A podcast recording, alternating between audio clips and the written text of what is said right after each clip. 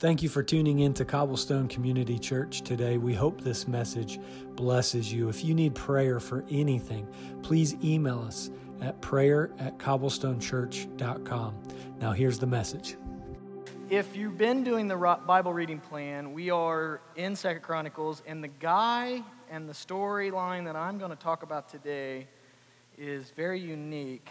So if you have a Bible, it's going to be Second Chronicles chapter 34 1 through 7 is going to be the main text that I'm going to talk through. Um, of course, be all over the place. But it's a guy named Josiah. So it's a really neat story. It's, it's something that I knew, I actually kind of hoped that I was going to get this in the Bible reading plan a couple months ago. And so it just so happened, so I think the Lord was, was working that out for me. Anyways, let's read it together and then we'll pray and then I'll get into this. Uh, chapter 34, we're going to read 1 through 7. Uh, Josiah was eight years old when he began to reign. He reigned 31 years in Jerusalem. He did what was right in the eyes of the Lord, walked in the ways of David, his father, and did not turn aside to the right hand or to the left. For in the eighth year of his reign, while he was yet a boy, he began to seek the God of David, his father. And in the twelfth year, he began to purge Judah and Jerusalem of the high places, the Asherim, the carved and metal images. And they chopped down the altars of the Baals in his presence, and he cut down the altars that stood above them. He broke in pieces the Asherim and the carved and metal images, and he made dust of them and scattered it over the graves of those who had sacrificed to them. He also burned the bones of the priests. yeah, it says this. He also burned the bones of the priests on their altars and cleansed Judah and Jerusalem. And in the cities of Manasseh, Ephraim, uh, and Simeon, and as far as Naphtali, in their ruins all around. Uh, he broke down the altars and beat the Asherim and the images into powder, cut down all the incense altars throughout all the land of Israel. Then he returned to Jerusalem. So, Josiah is, becomes king at eight. Does he not? Did you read that? Is, did anybody else think, wait a minute, what just happened there? We're, we're going to make an eight year old the king? Um, and so I broke this down today into four points. But the first point I'm going to jump right into is right off the gate is that is God uses kids. Amen? And so next service it'll be a lot easier. This service it probably won't land. I don't think, are there any eight year olds in here? If you are, just raise your hand if you're eight. All right, I didn't think there would be. I scouted out last week and I thought, I don't think there's eight, years old, eight year olds in there. Next service will probably be 100 of them. But, anyways, so next service, I'm actually hoping that I can get an eight year old to come up and we're going to ask him a few questions to get into the eye of what an actual eight year old. Can you imagine your boss right now? Can you imagine your company, a CEO, a leader of the, uh, uh, shoot, even at this church or whatever, was an eight year old? I mean, for a minute, just put your mind on that. I had a conversation with a six year old yesterday in my hot tub. She's my youngest daughter, Abigail. And uh, I thought, I'd like to get into the mind of a young, real young person. So, Abigail, we're sitting in a hot tub, picking her brain, and I'm like, so if you had, if you had total power, Abigail, what would you do? She's like, total power, you know, doesn't even understand. I said, if you could do anything you want to do, and I had almost even kind of in that, I'm like, okay, you could make, in our household, you could make Tuesdays where we only eat ice cream, right? Or you could make, you could make, we only eat this or do this, or there's a fun day here, and she starts getting it, and she starts, yeah, I'd, I'd probably do that, Dad, I'd probably do that, that'd be fun. But then literally, guys, within 30 seconds to a minute, she says, I gotta show you my gross toe. I'm not kidding. She just picked up her foot and said, There's my gross toe, Dad. So in my brain, I'm like, six to eight it's probably not a giant jump. So Josiah might be like, Yeah, that's a good idea. Let's do that. Hey, does anybody want to see my gross toe? You know what I mean? Kids, you know, it, it's hard to say what this looked like. And I know he had counsel and he had people all around him and stuff. But, but I want you to hear this God uses kids. And everybody in this room is connected to a kid in some way, shape, or form. You really are. Some are grandparents, some are parents, some are siblings, some are friends. But you got young people, teenagers and younger around you, do you not? And so sometimes we have a tendency to think that God can't use them. They're too young, they're too rebellious, they're too this, they're too that. But I want to say to you this morning that God uses kids. He used Samuel, he used David, right? David was not a, an old man when he took on Goliath. He used Daniel, right? When he gets over there and they're like, hey, eat this. And Daniel's, he's a young, young man when Babylon took over, right? Look at Shadrach, Meshach, and Abednego. Young men, friends of Daniel, young Hebrew boys. Mary, Mary, 13 to 14 years old, scholars believe is when she got pregnant with Jesus. God uses kids, does he not? Look at Jesus. Jesus at 12 years old gets in kind of in trouble by mom because he like is in the temple teaching and talking with the priests, right? And he's in there and they're like they're, they're actually amazed of his knowledge and his understanding. 12 years old, Jesus. Then look at his disciples. You'll see this the disciples, a lot of people like of course Peter because he was married, they believe he was one on the older end, but a lot of the other ones just where they died in their life like John, they were young men. They were teenagers. God uses young people. We have a tendency to see this guy and think that's the only people. my, my Abigail said last week, she said, Is that Jesus? Like during Andrew's preaching, and she's like, Is that Jesus? Like, no, that's just some old man sitting on some thing, whatever. But we have a tendency to think that, don't we? We're always thinking that's the guy, that's the look, that's the one that God uses, not the youngsters not the little ones. And I'm, and I'm here to say God uses them. So look at 1 Samuel 3 1 through 10 with me. This is probably one of the biggest pictures of, of God using a, a kid. And, and the backstory is Hannah could not get, Samuel's mom couldn't get pregnant. She goes, she's praying. She basically makes a deal with God. If you give me a child, I'll dedicate him to you. And this is where, so she, her dedication to him is she brings him, once he's weaned, she brings him into the, the temple and gives him to Eli the priest and he's like a servant in the, in the priesthood or in the, the whatever you want to call that synagogue. Anyways, so so three, I want to just start with three one. Now the boy, I underlined that. Look, the boy Samuel, the boy Samuel was ministering to the Lord in the presence of Eli, just serving Eli. And the word of the Lord was rare in those days. There was no frequent frequent vision. Scholars believe at this time, I'm, I'm, I'm going to talk about this a little bit. But this, there was about 300 years of silence that had gone on. Like God hadn't spoke to his people or Israel through, through a prophet. Okay? Silent time, quiet, a lot of wickedness, judges time, a lot of ugly things going on. And even in the temple, even in where Eli and his sons, they were wicked, there was a lot of nastiness going on. Anyways, carry on.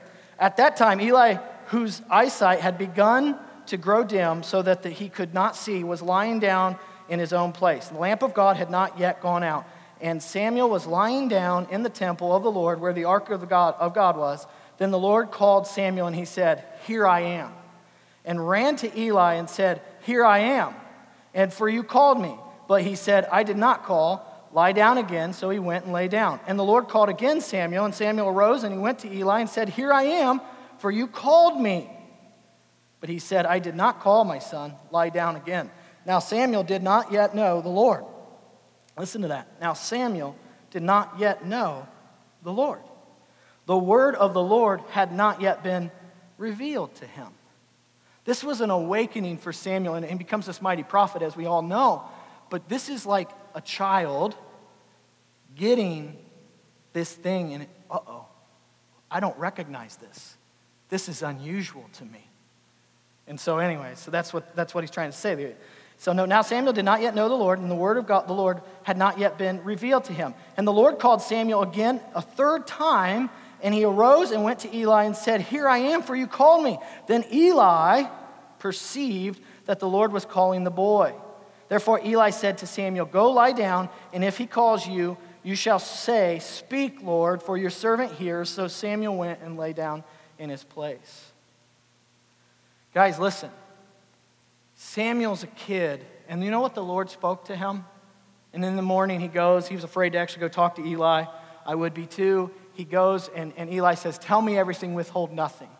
And Samuel, young Samuel, has to tell him basically that God is bringing judgment on you and your house, and this is, this is over. tough word, right? that's not the first prophetic word that you ever had to give. That's probably not the one you want to, right? Um, and that God's getting ready to do a great work. And, and we all know, and then actually the Bible says that Samuel's prophetic words did not fall to the ground. He, it means that this guy was not just saying stuff and then hoping that it landed. He was like batting a thousand prophetically. Okay? But God decided, this, just check this out. God decided to start speaking to his people again through a kid. Amen? And we have the tendency to say, no, you should have spoke to them or those or that. Why would you speak to Samuel? He's just a kid. But God spoke to him. God spoke to him. Okay? When I was probably eight, I grew up in a Christian home, as many of you know. And I grew up and I, I knew God. I did. I, uh, I didn't want to rebel, I wanted to follow him. I, I, I just had this idea that he loved me. I never really questioned that. And praise God for that. I'm not sitting here bragging. But I'm like, so I got in this relationship with God probably around eight years old myself. And ever since I was a kid, I just believed God.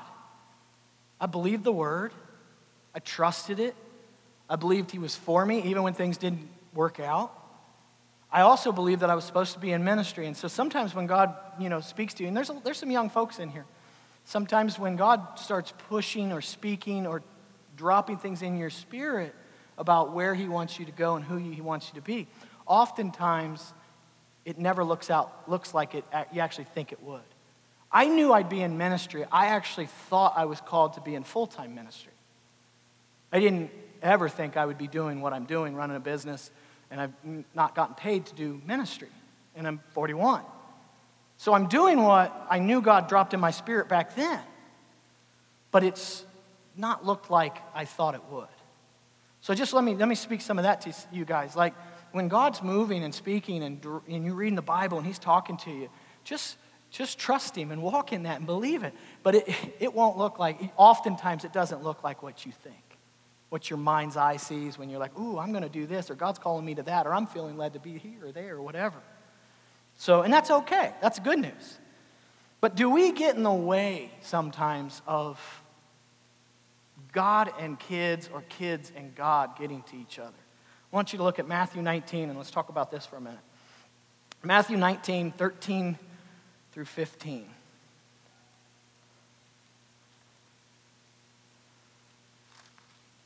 This is, this is my favorite guy, Jesus.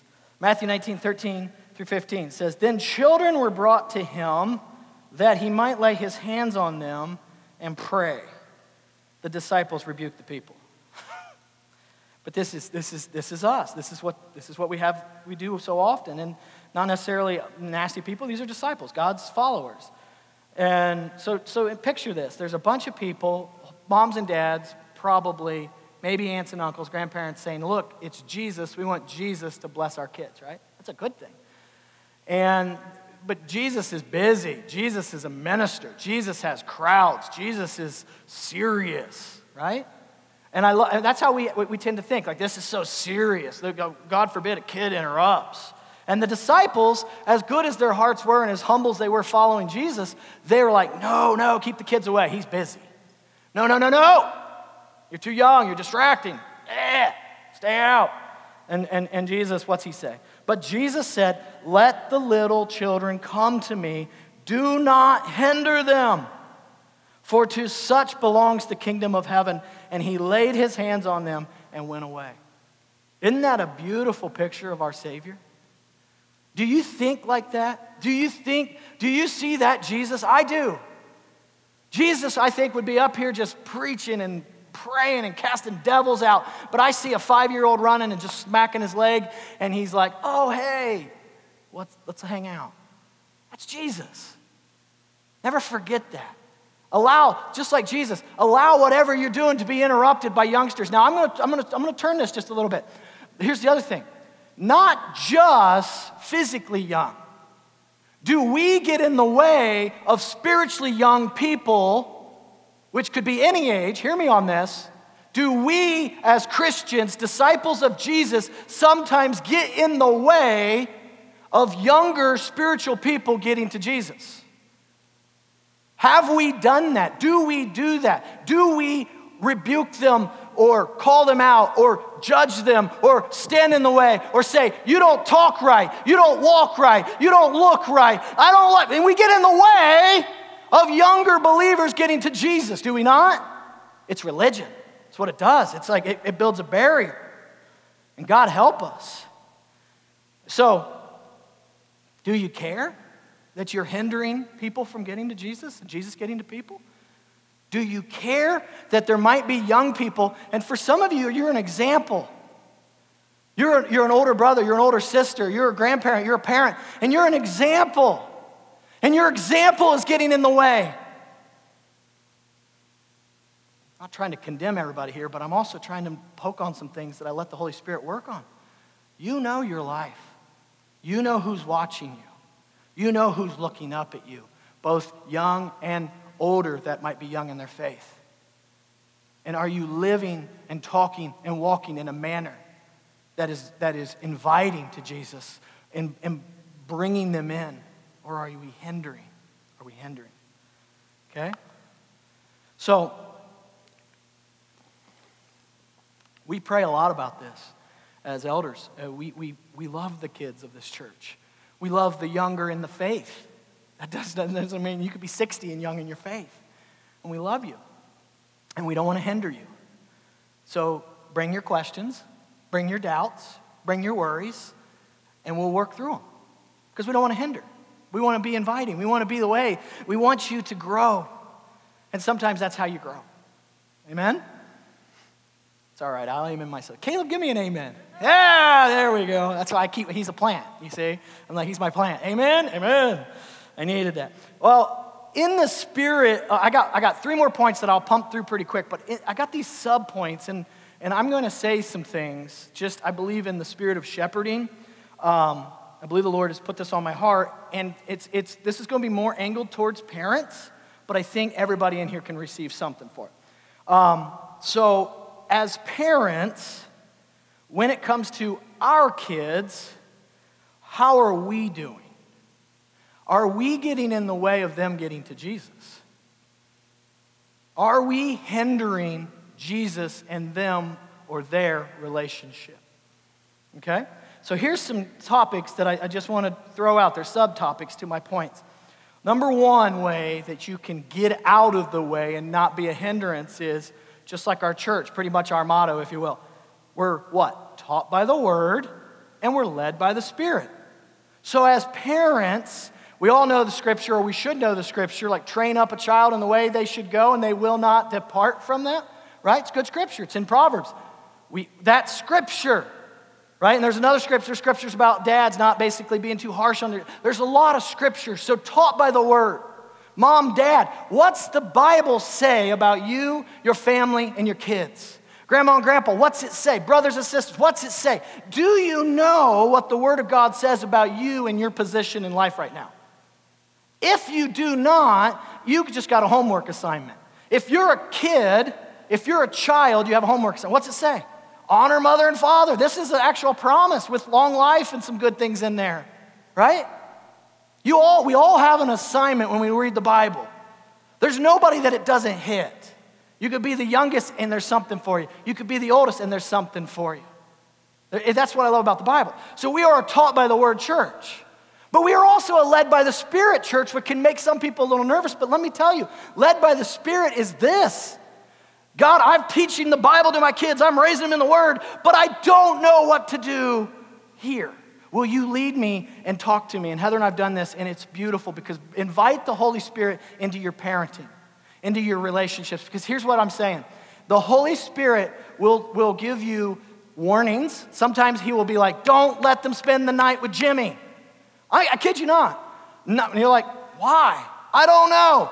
The Holy Spirit, right? We, we are led by the Spirit. The Spirit of the Lord is going to help you parent. It, the Spirit of the Lord is helping you parent. So, taught by the Word, led by the Spirit. And it kind of goes on the next one that is, it, it, there's a lot of people in this church that I'm friends with that are godly people that right now are, are praying and seeking God Do I homeschool? Do I public school? Oh, don't go there, Jeremiah, right? because I'm telling you, man, shots get fired on this. But as a, as we're not going to back away from this conversation. And here's what I want you to hear: no condemnation from this guy on either side. That's what that's what I want to be saying. That's what I want you to hear. There's no condemnation in that. But this is where led by the Spirit is vitally important, mom, dad. And I know parents that are literally asking the Lord, Lord, what do you want me to do? Do we homeschool? Do we send them to school? Do we go a private school? Do we just let them wander in the woods of Franklin County and kind of figure out how to live off the land? That's a question. That, that's more my demographic over there. that's not an option. We're not thinking that. You're like, he's a horrible parent. Um, but, but here's the big idea we can't judge or condemn what others are doing, right? As a church family, what you're called to do might not be what I'm called to do. What the Spirit's leading you to do might not be what the Spirit's leading me to do. And as Cobblestone family, we must be loving and kind and, and pray for each other and be excited for each other and not bring just because, and then sometimes there's experience, right? Some, some folks had a bad experience. They did this and they should have done that. And so then they tell everybody this is the way to do it. We got to be careful with that. We got to be careful with that. Okay? Everybody okay? I know it's like a little tricky, but I, am not, I'm not promoting or tearing down either, either or. I could actually tell you about the good of both. I really do. I see good in both. I got friends that are doing both, and I would I 100% back that, just so you know where I'm at. But number three in the parenting and the overseeing kind of look is I do it this way parent in humility and faith, not in pride and fear. This is huge. Write this down because the parenting, we, we have a tendency, and this is where I'm gonna this is where I'm gonna move a little bit. If your reasoning for homeschooling or public schooling is a fear motive, I would say be careful of that.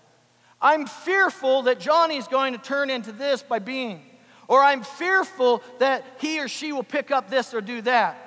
I'm just telling you, it doesn't take long to study your Bible to see that things that are operating in fear are not of God.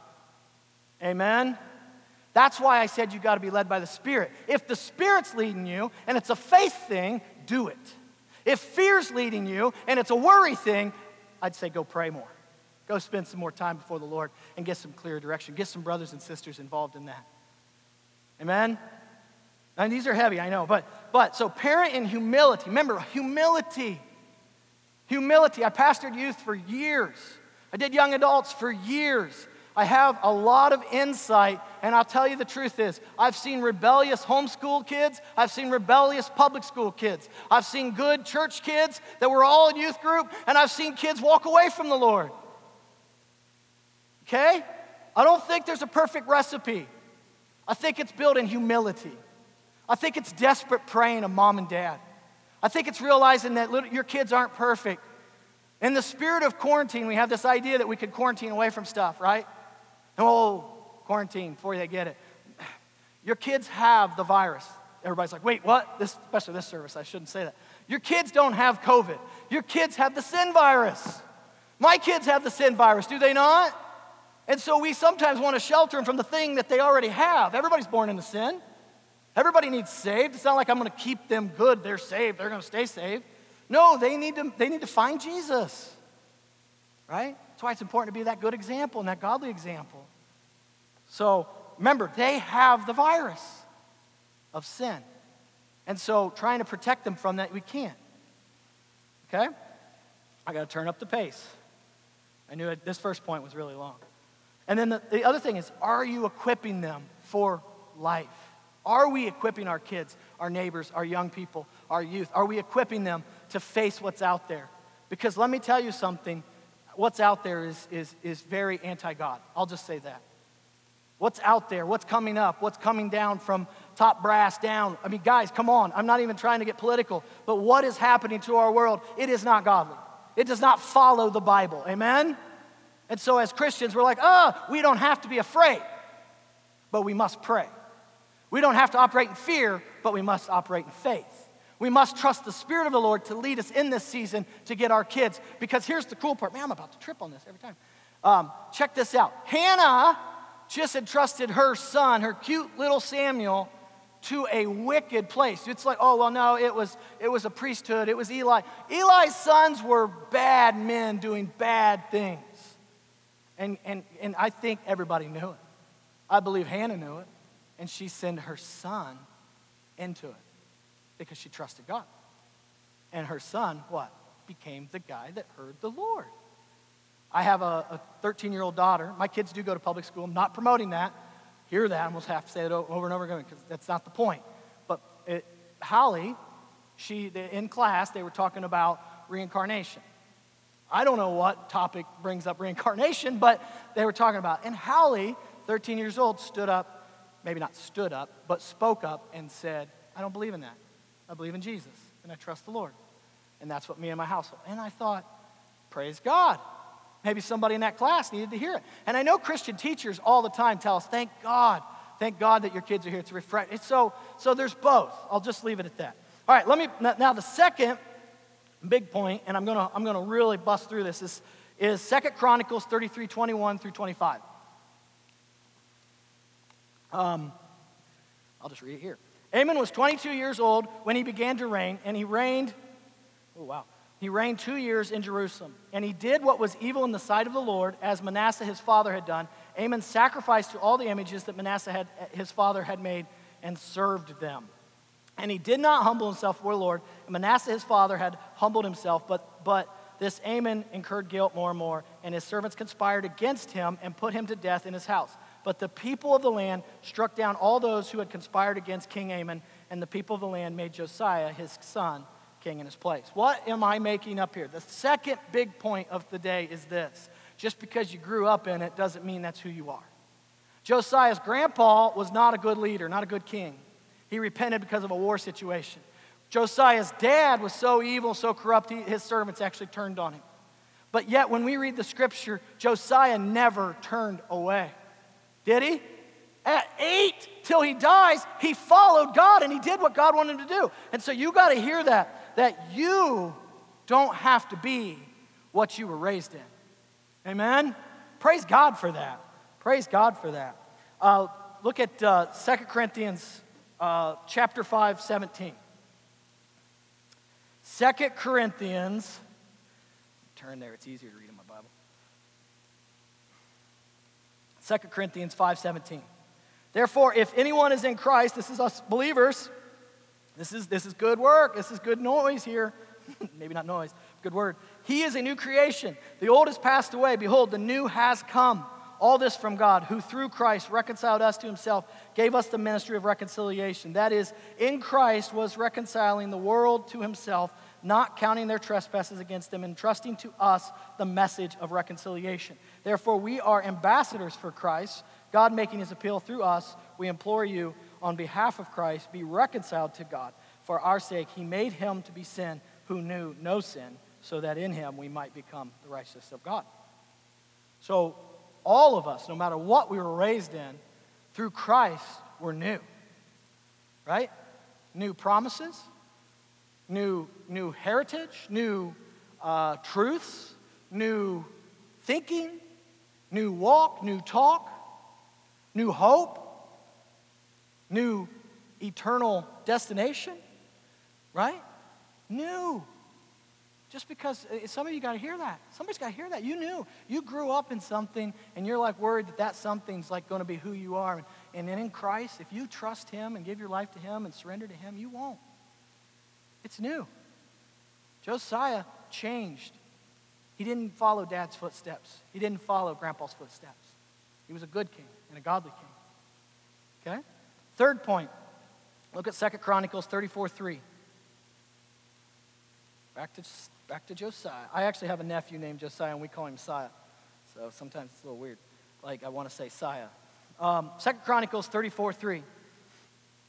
Uh, For in the eighth year of his reign, while he was yet a boy, he began to seek God of David, his father. And in the twelfth year, he began to purge Judah and Jerusalem of the high places, the Asherim, and the carved and metal images. You see what's happening here? Eighth year. So what happened is he became king at eight. He survived just being a kid. At 16 years old, what happens here? He starts seeking God. He starts seeking God. And For four years, then he starts. He seeks God. And then at 20, he starts tearing things down, destroying all the idols, destroying all the, the high places that were built, right? Isn't that cool? So, what am I saying here? Third point you gotta seek the Lord, dot, dot, dot, before you can change the kingdom. Some of us have this motivation is I want to change my world. You do. Praise God for that. I want to make a difference for Jesus. I love that heart. I want to do something that's going to last. Am I making a big enough difference? Am I doing what really counts? And I'm going to say this to you. If you're not seeking God, I'm going to say what you're doing may not be the thing you need to be doing. What we must do is seek God first. Remember, there's a lot of scripture on this. Apart from me, you can do nothing, Jesus says. Abide, abide. Remember, you and Jesus can do great things. You, for Jesus, can't necessarily do great things. Did you hear me on that? A lot of people think, I'm doing this for Jesus. Why don't you go seek Jesus and the Spirit of the Lord, spend some time with Him, trust the Word, grow in Him, and then ask the Lord where I should go and what I should do, rather than we have a tendency to tell God what we're, where we're going to go and what we're going to do. That's good. You got to hear that. That's helpful. That's helpful because that's what some people do. They're like, they, they spend their life, I'm doing this for God. And they needed to spend some season of seeking and asking and trusting and what, letting the Spirit of the Lord speak to them. And then you end up where you're supposed to be, producing the fruit that you're supposed to do. And 30, 60, and 100 is produced through your walk, through your life, through your talk. Amen? You guys with me on that? So let's seek. Seek. John Piper says it this way what it means to seek, seeking, continually seeking what this means practically, both Old and New Testament say it is a setting of the mind and heart on God. Setting of your mind and your heart on God. It is the conscious fixing or focusing of our mind's attention and our heart's affection on God. That's Piper. He's pretty smart with this stuff. First Chronicles 22 19 says, Now set your mind and heart and seek the Lord your God. Colossians 3 1 through 2. If then you have been raised with Christ, seek the things that are above, where Christ is, seated at the right hand of God. Set your minds on things that are above, not on things on the earth. Some of you might have to not hear anything else I said and walk out of here and say, I heard one thing. I need to go seek God. I need to go seek Him like that. I need to just clear my schedule and stop being busy for God and get on my face before the Lord and say, Lord, what do you want me to do? Where do you want me to go? Who do you want me to talk to? Amen? You seek him, you're going to find him. I promise you that. He promises you that. Seek, you'll find. It's good. He's good. He wants to be found. He just wants you to seek him. He wants you to seek his will. All right, and the final, last point, get you out of here. Three minutes. Jeremiah went too long. Oh, come back next service, I'll just pick it up, but I'll make it quick. The final point is Second Chronicles 34. I want you to see this because this is, this is, this is paramount to our lives in, in the season we're in, especially. Second Chronicles, I want you to read with me. We're going to be in 34. This is Josiah's life, a little further down the road.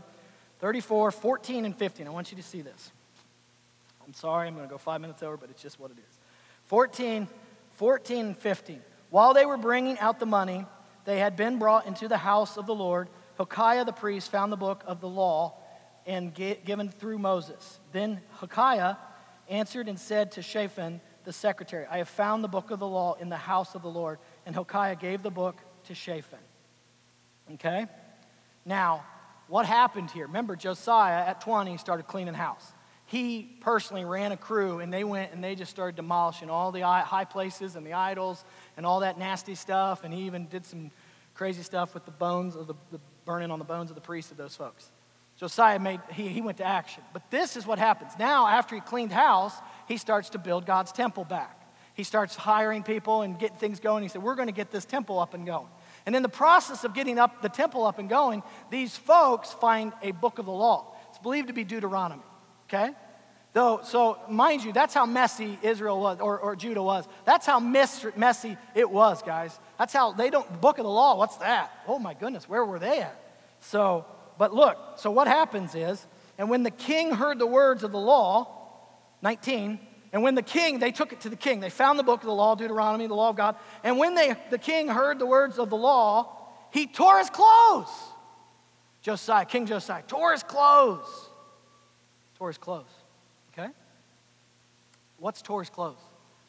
His clothes in their context is where you would you repent. It, it's, it's a remorse, a sorrow, a repentance. Okay? Now, now, now let's go on to 19 to 21. I think I just read that. Okay, I want you to see, and it's going to make sense. 27 through 28. Because your heart was tender. Oh, no, I'm going to hold off there. I'm going to, I'm going to talk about this. Yeah, you're right. I'm talking to myself. I just said you're right to myself. Sorry, I'm trying to get this done. So, so listen, what happens here is they find the book of the law, they bring it to King Josiah. King Josiah reads it. King Josiah repents. He repents. He tore his clothes. Let me ask you this. This is, this is heavy, it's weighty, but this is church. When you flip through this and you read something that you're like, ah, and you do, and I do, and we do, do you tear your clothes in the sense of your spirit? Do you have remorse, sorrow, and repent? This is huge, right? We live in a day and a time, I'll be honest, a lot of people don't. They, I told Andrew I'd tear something out of my Bible, and he said people wouldn't like that, so I won't. But we have a tendency to, not that page, not that page, not that page. Instead of tearing our hearts in humbleness and repentance, we tear up the Word of God and say that was that's for then, that's that's outdated, that can't work anymore. Right? Good, I'm talking not even the weird stuff, I'm talking good fundamental doctrine, good teaching, Bible judging, Bible stuff that's been for years. Now it's under attack by people that call themselves Christians. People that claim Christian, Christianity. That's not for now. But Josiah, when he found it, what did he do? Okay? Verse 27, look at this, and I close with this.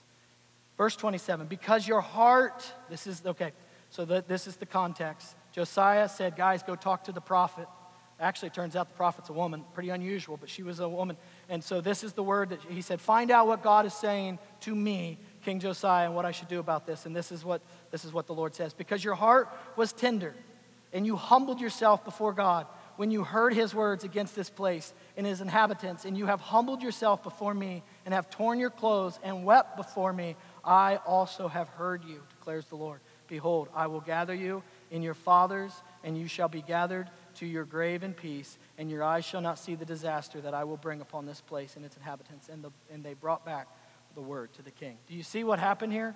Josiah. Can we learn from Josiah? And can we just sit on that? He was what? His heart was tender. When you read the Bible, when you come across the difficult stuff, and you do, and I do, and we do, you can have a hard heart or a tender heart. You can ask God to give you a soft heart as you read it so it changes you. Are we humble? He humbled himself before God. Are we humble when we read the Bible? Or are we trying to prove it right or wrong or get an argument? Are we humble before the presence and the Word of God? Do we weep? And maybe not physically weep, but when you read it and you're wrong and it's right, do you repent? Do you say, God, I struggle with this? Just be honest. You could be honest. I struggle with this, God. I do this gossip or backbiting or, or whatever's in here and it's warning against. I do that, Lord. It's not just a big condemnation book, it's a help book.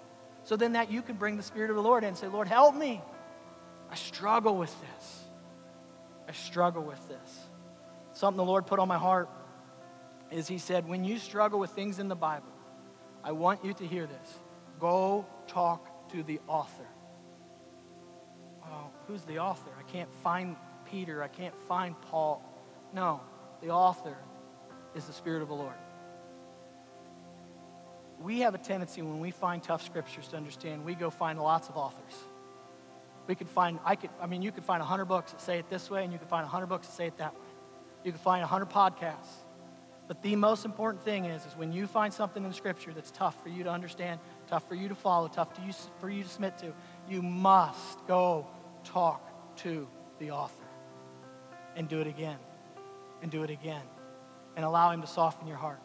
He's God, He's a living God, right? And that book's alive. It's His Word. I'm going to pray and send you out of here. Lord, I thank you for this group. I thank you, God, that you are moving in this church and in this group, and that you are giving wisdom and insight, that we will not stand in the way of young people coming to you. Father, I said a lot, and so I pray, Lord Jesus, the things that I said that need to stick, stick, and all the other stuff just falls to the wayside. Father, will you change us? Will you shape us? Will you help us? Will you equip us? Father, bless my friends here, Lord. And let them just, just feel like, oh, I, I can do this. Help us to fall deeply in love with you.